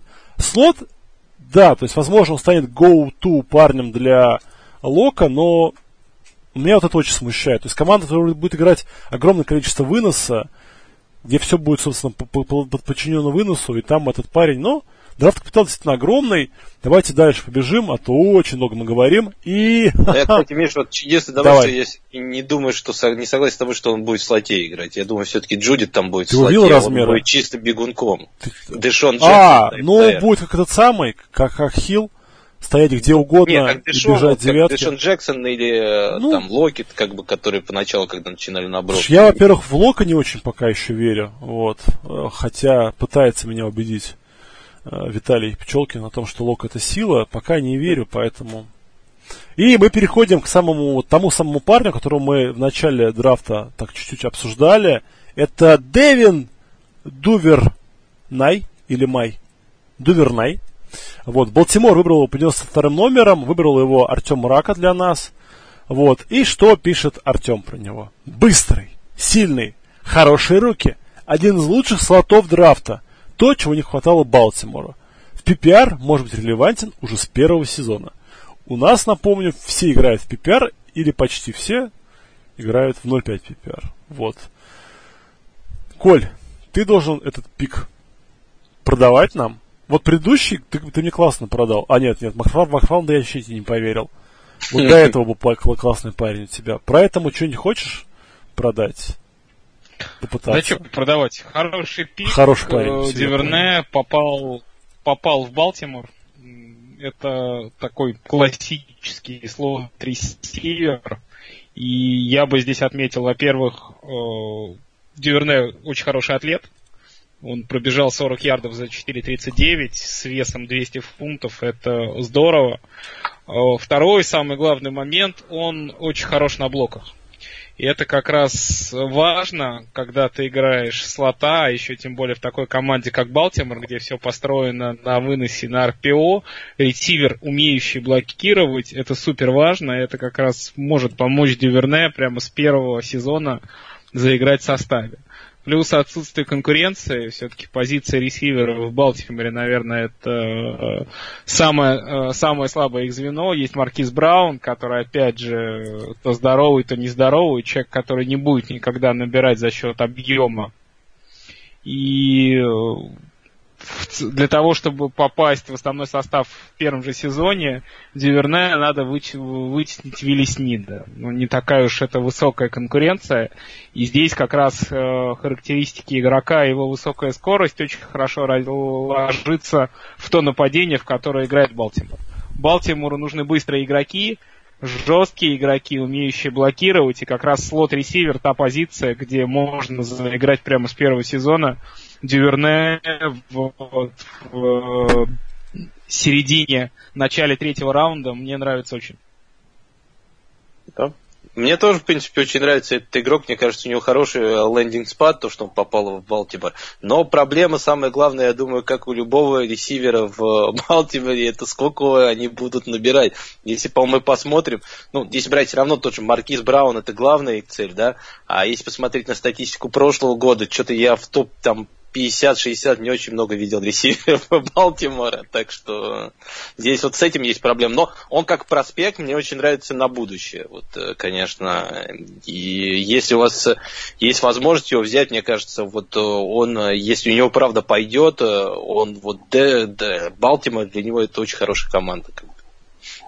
Ну, меня тоже смущает именно попадание во-первых, Джейки Добинс во втором раунде, да, Марк Инграм, Ламар, э, Джастис Хилл, мы помним, в том году в четвертом раунде был взят. Вот, потом два тайтенда у них по-прежнему хороших. Уже, конечно, хорошо, что не три тайтенда. В том году вообще была жопа. Там было три тайтенда, которые лучше всем, каждый них был лучшим ресивером. Вот. Меня смущает, что Дуверней, он очень похож на Маркиза Брауна. Вот, ну для меня почему-то. То есть я считаю, что он, они похожего skill set а, не? Не похожи? Не, мне кажется, ну, они немножко тогда. разные. Тогда я не буду про это говорить. Тогда, Сань, я тебе верю. Говоришь, что разное. Потому что мне почему-то, вот, ну, то есть, как бы, знаешь, я всех вот этих мелких говнюков, да, я всех, как бы, их по- под одну гребенку. Я когда Не, вижу, не, это что... прям мощный, взбитый такой парень, который хорошо, правда, ставит блоки, и который... Все, все. Все-таки Маркиз более такой хлюпик, как бы. Я тебе верю. Сань, все, все. Тогда этот э, снимается. И мы переходим к... О, последний пик. Ой, сейчас. Сейчас, сейчас, сейчас, сейчас, сейчас, сейчас, надо что-нибудь геройское принять, водочки. Итак, последним пиком у нас выбирал Дима Счастье.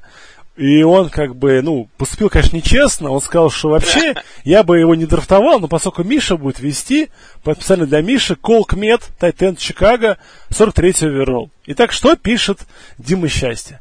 Пора бы уже идти и первому Тайтенду драфта НФЛ. Если серьезно, у меня в личном рэнкинге это игрок номер 22 на Суперфлекс драфте. То есть мы попали? Попали, да. На 32-м пике Изи пик. Чикаго от него в восторге и потратили большой драфт-капитал. Главный тренер Нотр-Дама Брайан Келли тренировал в студентах Келси, Айферта, Рудольфа. Говорит, что это игрок такого же таланта, как минимум. Почему бы не поверить дядьке? Вот, ну, во-первых, э, каждый э, тренер школьной программы студенческой говорит все, что угодно, лишь бы э, к нему шли потом новые проспекты. Да, у них другая работа. Вот, это первое, да. И том, чем выше игрока берут, тем э, более статусность для программы. Поэтому слово, словам главных тренеров студенческих верить вообще нельзя. Про Митча Трубиски такое говорили, что прямо а, действительно, первый тайтенд драфта, идеальный размер для тайтенда, то есть он там 6,6 а, футов, там 240 а, фунтов весит, ну то есть он прям вот как, как, как вот вы мечтаете. Вот, при этом а, он а, в студентах был атлетом по двум видам спорта, да, он одновременно играл и в бейсбол, и в футбол. Напомним, учился он в Нотр-Даме. Для Нотр-Дама это такое большое достижение. Считается, что в серьезных колледжах, а в Нотр-Даме очень сильная студенческая программа спортивная, это делать тяжело. А, По, причине, во-первых, тренировок. Тренировки проходят утром у бейсболистов, после обеда у футболистов. А вот а, Кмет не пропустил ни одной тренировки. Вот за только три года он учился в студентах. Вот, но а, футболистом полноценным он стал есть год назад, до этого он совмещал, и вот в прошлом году решил, что все, хватит. И, соответственно, это стал его самый главный прорывной год для Кмета. Он, наконец-то, там получал много ярдов, тарджетов. Вот. Но а, Нотр-Дам это та программа, ну и в принципе Тайтен это та позиция, которую очень тяжело э, спроектировать, да. Напомним мы, что лучший там Тайтенд, ну, один из лучших, да, э, Джордж Киттл, его вообще никто никак не оценивал. То есть все его считали, что это ну, кто-то там. Вот. При этом а, Breakout Age у Колкмета, который нам Коля рассказывал, это вот прошлый год, да, то есть 20, 20 лет, 21 год ему был, он наконец проявил себя. Статистика у него 43 приема, 515 ярдов, 63 тар 62 таргета. Вот самая лучшая игра, если хотите посмотреть, вдруг, это игра против Джорджии. Он там навалил 7 передач на 100 с лишним ярдов и тачдаун. Вот. Ну, считается, что это такой как бы... Э, возможно, если ему очень повезет, и Чага не обосрется, он когда-нибудь вырастет в, в Рудольфа. Ну, кто-то говорит, что там Роб Гранковский, вот, при том, что ну, скорость у него там 4,70, вот. Ну, в принципе, для того, чтобы у у него он э, огромный парень, да, руки длиннющие, ему, в принципе, особо-то скорость не нужна. Он будет просто ну, за счет высокого прыжка забирать мячи. Но самая главная проблема э, в его лендинг, ну, то, куда он попал. Во-первых, он Y тайтенд, да, то есть это тайтенд, который играет одновременно и на блоке, и на пасе, то есть он играет возле линии. А в схемах нападения, которые продави, проповедуют э, Мэтт Неги или, там, скажем, Энди Рид, э, все набирает э, парень, который U тайтенд, то есть это тайтенд ресивер, который мало играет на а, блоке, много играет на пасе. Соответственно, поскольку у Медведей это Джимми Грэм, в ближайшем году, в ближайшем году э, мы не можем от него ничего ожидать. Потом большая проблема, в принципе, для тайтендов, да, когда бы их вы их не брали, эти ребята очень поздно раскрываются. Эрик Эброн раскрылся на какой год? На пятый у нас в лиге. И то потому, что попал к Эндрю Лаку. В том году мы помним, кто там у нас был, Ноа Фенд, Хокинсон, этот хрен из Гринбея с, с дурной фамилией. Стертенбергер. Вот, да, да. Никто ничего не показал. У Детройта одна игра была хорошая у Тайтенда, потом ему в жбан разок дали, все, он как бы до конца года отдыхал. Это проблема всех Тайтендов. То есть, э, да, вы можете в династии, если у вас совсем все плохо, задрафтовать Колу Кмета. Но э, какой-то продакшн он вам в лучшем случае даст через год, а скорее всего года через три. И Будете ли вы терпеть данный геморрой, я не уверен.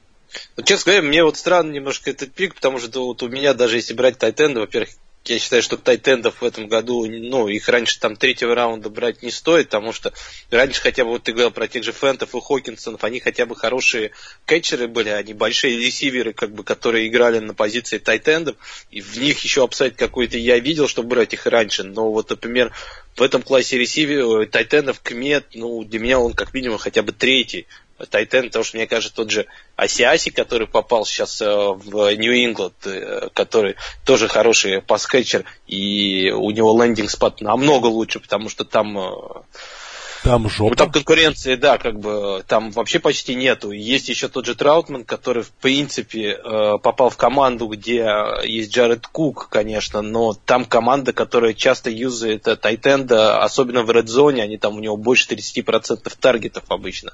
Так что, если что-то с Куком случается, Траутман может сразу его подменить. Да и вообще Кук, если посмотреть, там по распределению таргетов, он сразу после Томаса и Камары.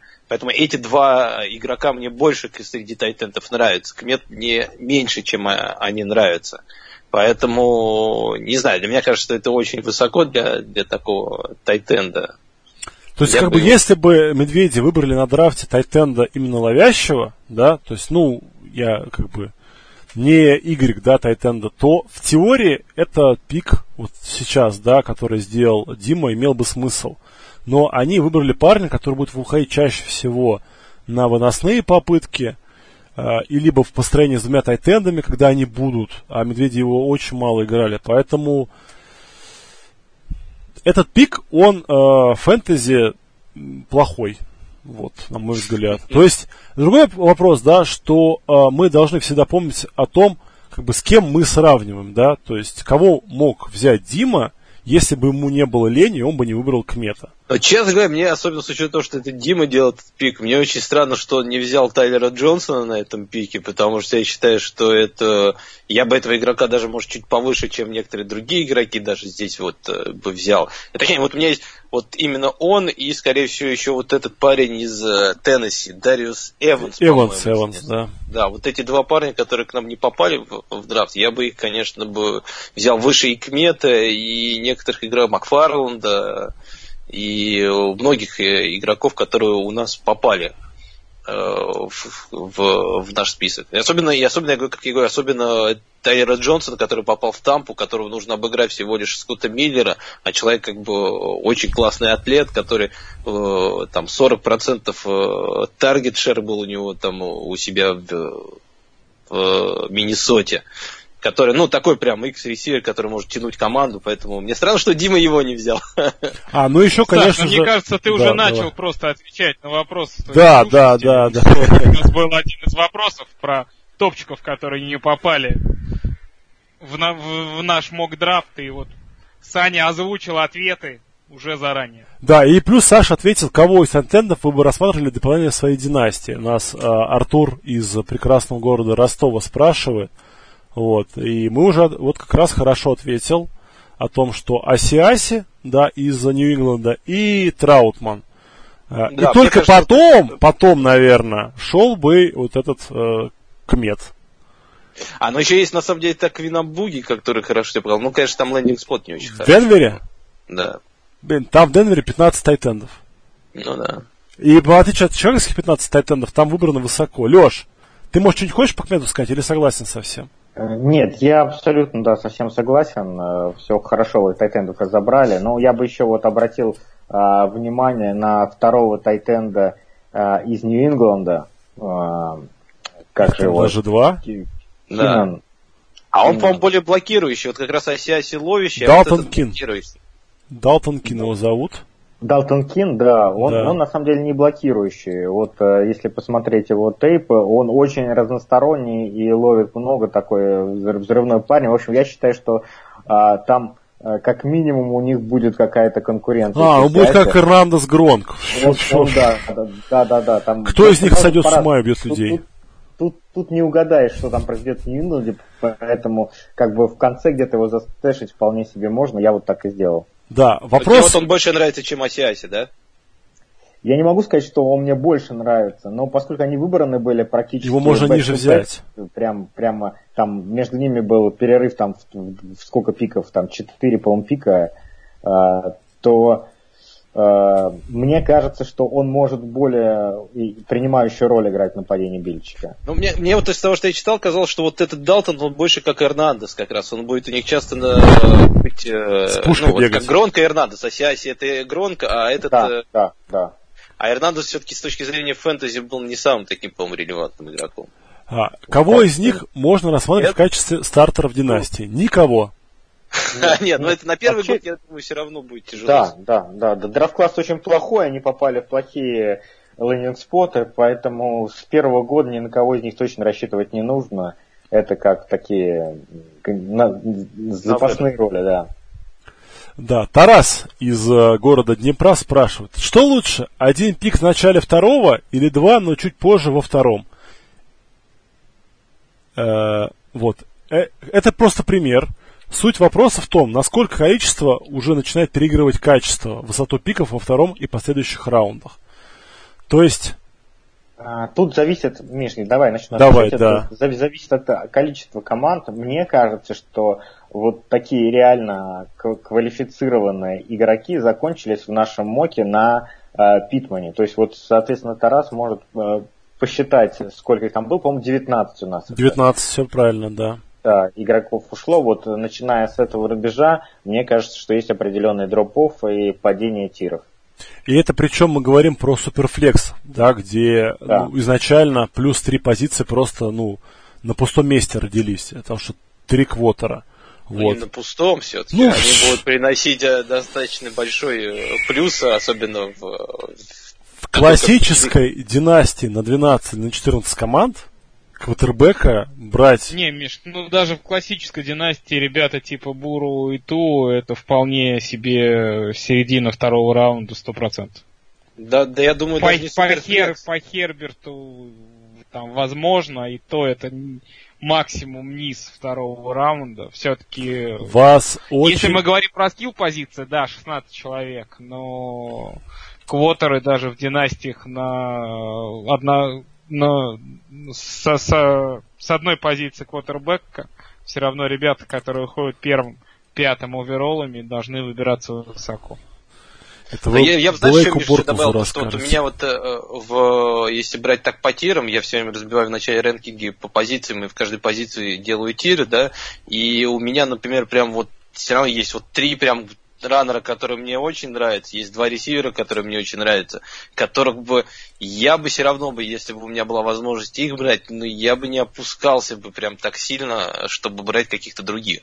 Лучше уже за счет других пиков подниматься и брать уже с другого конца а, игроков, там, типа вот как Лависку, например. Мне он нравится, я уверен, что у многих он будет наоборот достаточно низко уходить, не так высоко, как у нас в драфте. И э, за ним будет подняться, теперь будет не легче э, с другой, как бы, ну, по другой, как бы.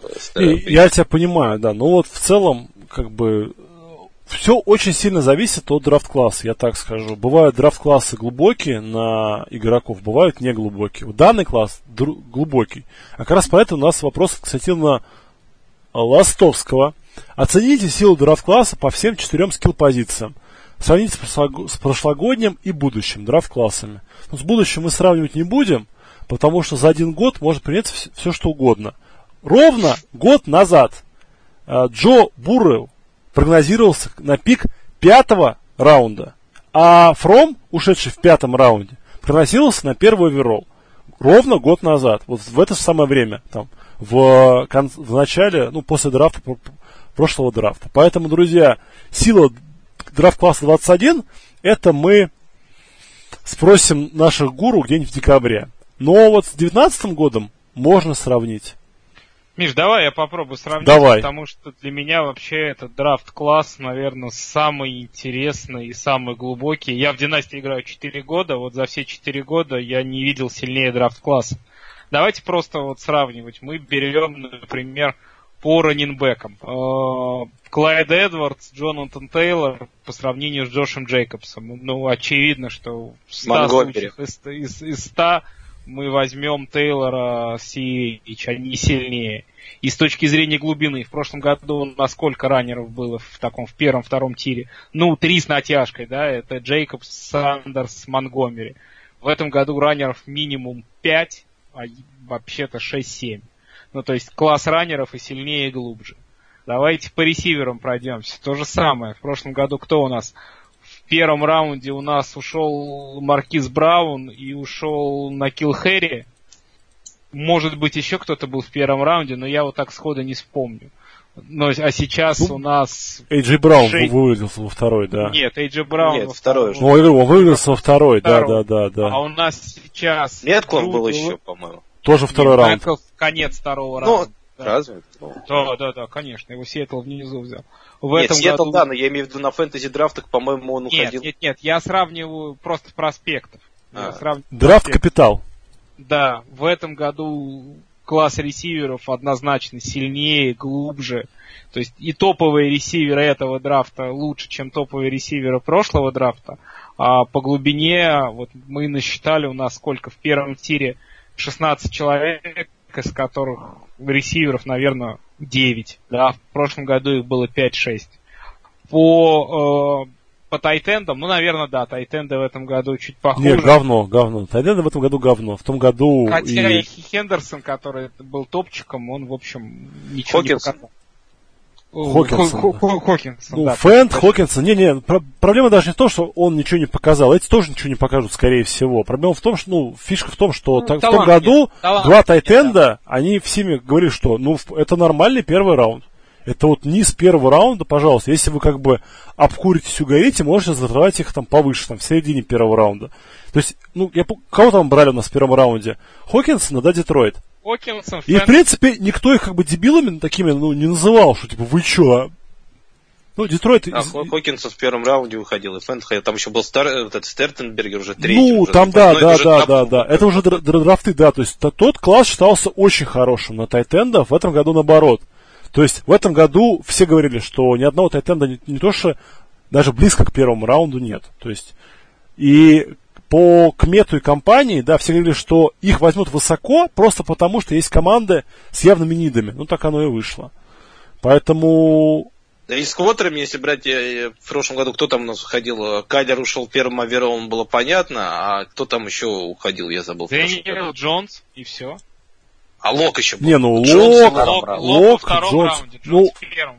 В первом раунде было два пика. А, а Хаскинс, опять же, Хаскинс, вот Хаскинс, еще. да, да, да, вот, да. То есть, опять же, Мюррей, наверное, можно с Бюру, с Буру плюс-минус сравнить, они все-таки разные, но талант и, та, и там, и там С очевидно. точки зрения фэнтези продакшена, я думаю, там и там он есть и будет. э, Это квотеры надолго. А здесь все равно есть тот же Ту.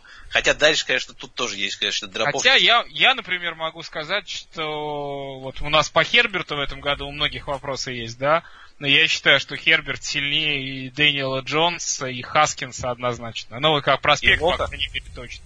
Как проспект, да. Лок здорово себя проявил в прошлом году, но если мы сравниваем проспект А с проспектом Б, то Херберт мне однозначно нравится больше, чем Лок. Поэтому я бы и класс квотеров в этом году назвал бы более сильным, чем прошлогодний.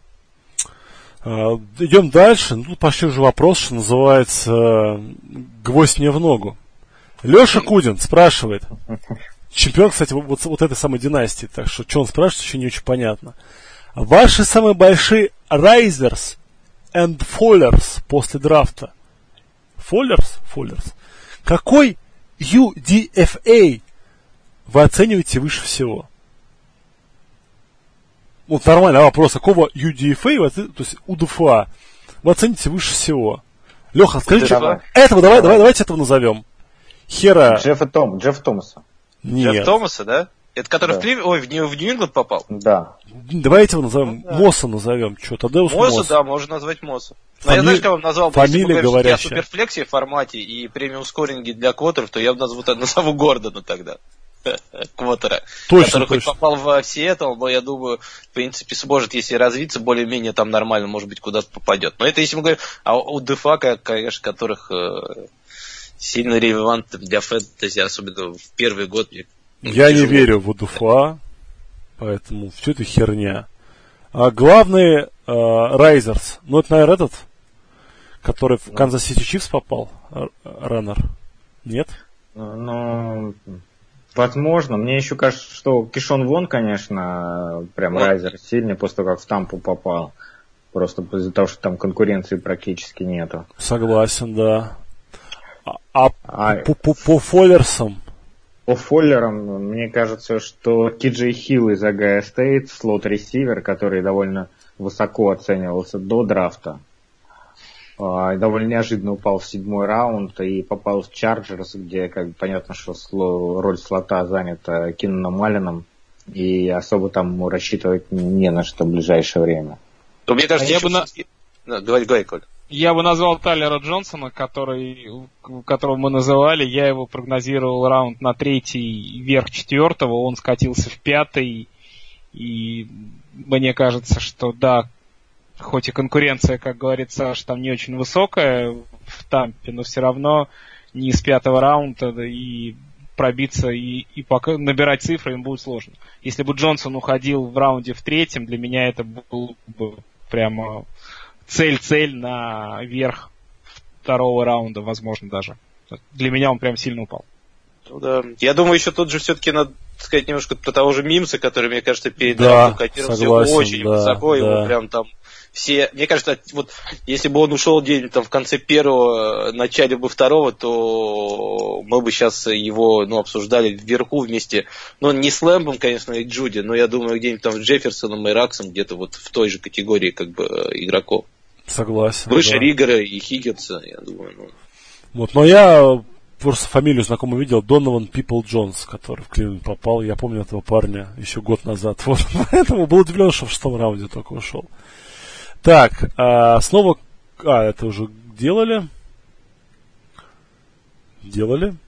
Слиперков мы уже огласили, да, я думаю, смысл еще называть слиперков. Давайте, но если кто-то хочет назвать слиперка какого-нибудь, Да, назвать. Ну, я, я Ну, не- я, не знаешь, еще, вот Давай, еще когда, давай, давай. кого-нибудь отметил, э, которого вот э, ой, один эксперт очень сильно отмечал и до драфта, и, в принципе, после драфта, это Квинтеус Сефиус, который попал в Детройт, который вместе играл с Джеффом э, Акудой, и Акуда топовый корнер этого драфта, который, ну, понятное дело, что это свой парень, и, конечно, своих всегда будет двигать. Он сказал, что это самый сложный, как бы, ресивер, против которого ему было играть. Здоровый такой парень, который еле двигает ногами, но если вдруг там у него что-то получится, то этого человека в четвертом наверное, раунде можно будет взять и надеяться на upside. Ну да, но он просто в Висконсине играл, поэтому это такое, да. сомнительная. Потому что у меня нет слиперов, я скажу честно, потому что не люблю я это. Все, говно. Все, что не подтверждено драфт капиталом, все говно. Да, Лех? Ну, я согласен. Тут, ну, тут можно вообще практически любого ресивера из там четвертого, пятого, шестого раунда, а, поскольку драфт-класс очень глубокий, брать и говорить, что это слипер, и, в принципе, с какой-то там маленькой вероятностью ты в него попадешь, потом сможешь говорить, какой ты молодец. Ну вот, Но, да. да. Мне, мне нравится, вот если про суперфлекс говорить, то а, из Гавайев квотербек а, Кол Макдональд. А, Наш чувак, да. А, да. Сильной рукой. Как а, мы его хотели. То есть, то есть, то есть у него у него есть серьезный апсайд. А, в общем-то, для суперфлекса, мне кажется, такой совсем на, на какие-то последние пики а, от, отличный вариант. Да, ну и вот этот самый в Мальком Перри, например, в седьмом раунде в Майами Долфинс, да, раненбэк. Поскольку там у нас то сейчас Джордан Ховард формально стартовый, вот, то надо всегда как бы, вот, ну, к этому надо стремиться, да, то есть, э, если вы знаете, что в команде не ахти какой стартер, надо попытаться его подписать. Ух, я не помню, Хьюстон кого-то брал на драфте себе раннера? Нет? Никого не брал Хьюстон? Нет, он По-моему, никого. Не брал. Да. Ну, в общем, вот если у Хьюстона есть ЮД, УДФА, раннер с этого года, ребята, вот, вот его запишите предыдущий вопрос, да, по поводу лучшего УДФА. И у нас получается все по вопросам, мы на все ответили? На все ответили мы. Мы молодцы. Все, друзья, на этом мы заканчиваем наш э, мок драфт безумия. Вот. И мы в следующем подкасте снова вернемся к вам с разбором позиций. У нас какая была первая позиция, Коль? Пока нас нагло не прервал драфт. Раннинбеки. Вот. И теперь мы обсудим лучших ресиверов. Расставим им, проанализируем, определим, кто самый классный, вот, кто самый худший из лучших. Вот, и все будет хорошо. Кстати, уже, возможно, появятся, кстати, новички. Или не будет у нас новичка в топ? Ну, посмотрим, Миш. Посмотрим. посмотрим да. Интригу, интригу. Даже как, как, как сделаем? Клик, кли, а, клиффхенгер запилим. Вот. Ну и вот Артем Мрака врывается в наш э, подкаст и просит назвать, что незадрафтованный свободный агент классный. Это Джеймс Робинсон, раненбэк из Ягуаров. Хороший вариант, да. И ресимер из Миннесоты Кей Джей Осборн, пятый раунд. Судя по Лешиным глазам, ты испарил его слеперков, он просто такие крокодили слезы попытались палиться. Друзья, напомним, что наши патроны получают классно много плюшек. Во-первых, они могут на нас смотреть, с нами общаться, э, иногда даже нас трогать, если им этого хочется. Но все в, в рамках приличия и нашего прекрасного, как это, социального строя, где надо быть осторожным со всеми этими объятиями. Помните о том, что мы должны все сидеть дома, наслаждаться подготовкой к фэнтези-сезону. Кстати, был слух, что летние лагеря по оценкам лиги начнутся тогда, когда они должны начаться. Это хороший знак. Все, с вами был Миша, Саша, Коля, Леша. Ребята, помашем ручками, повопим. Пока-пока. Пока-пока. Всем пока. Just touched down in town again. You think about me now and then. Been missing my lover friend. Let's say we have a second round again. Yeah. Ursha, baby. I love all my friends. Girl, it's been a while, so I thought I'd hit you up. You never left my mind. Let's Pick it up where we left off. The last time I know you're thirsty, baby. So let me fill you up. It's been a minute. I know you miss the way we touch. You can make a call like you want girl. I come across two inches. Come see me like for a second.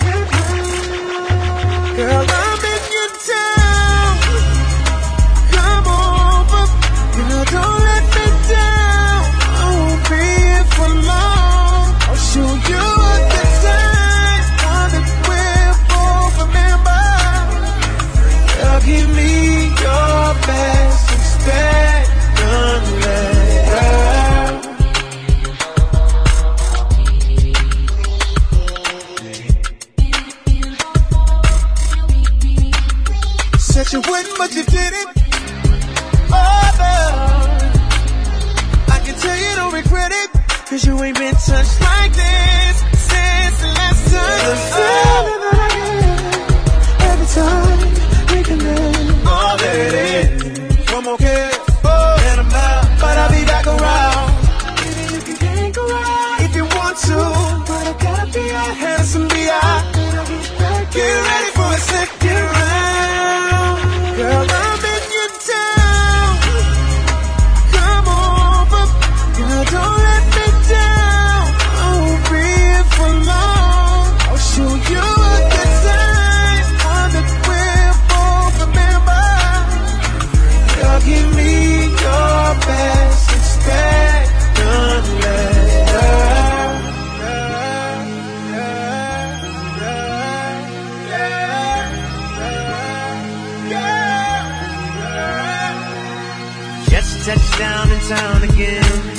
you think about me now and then?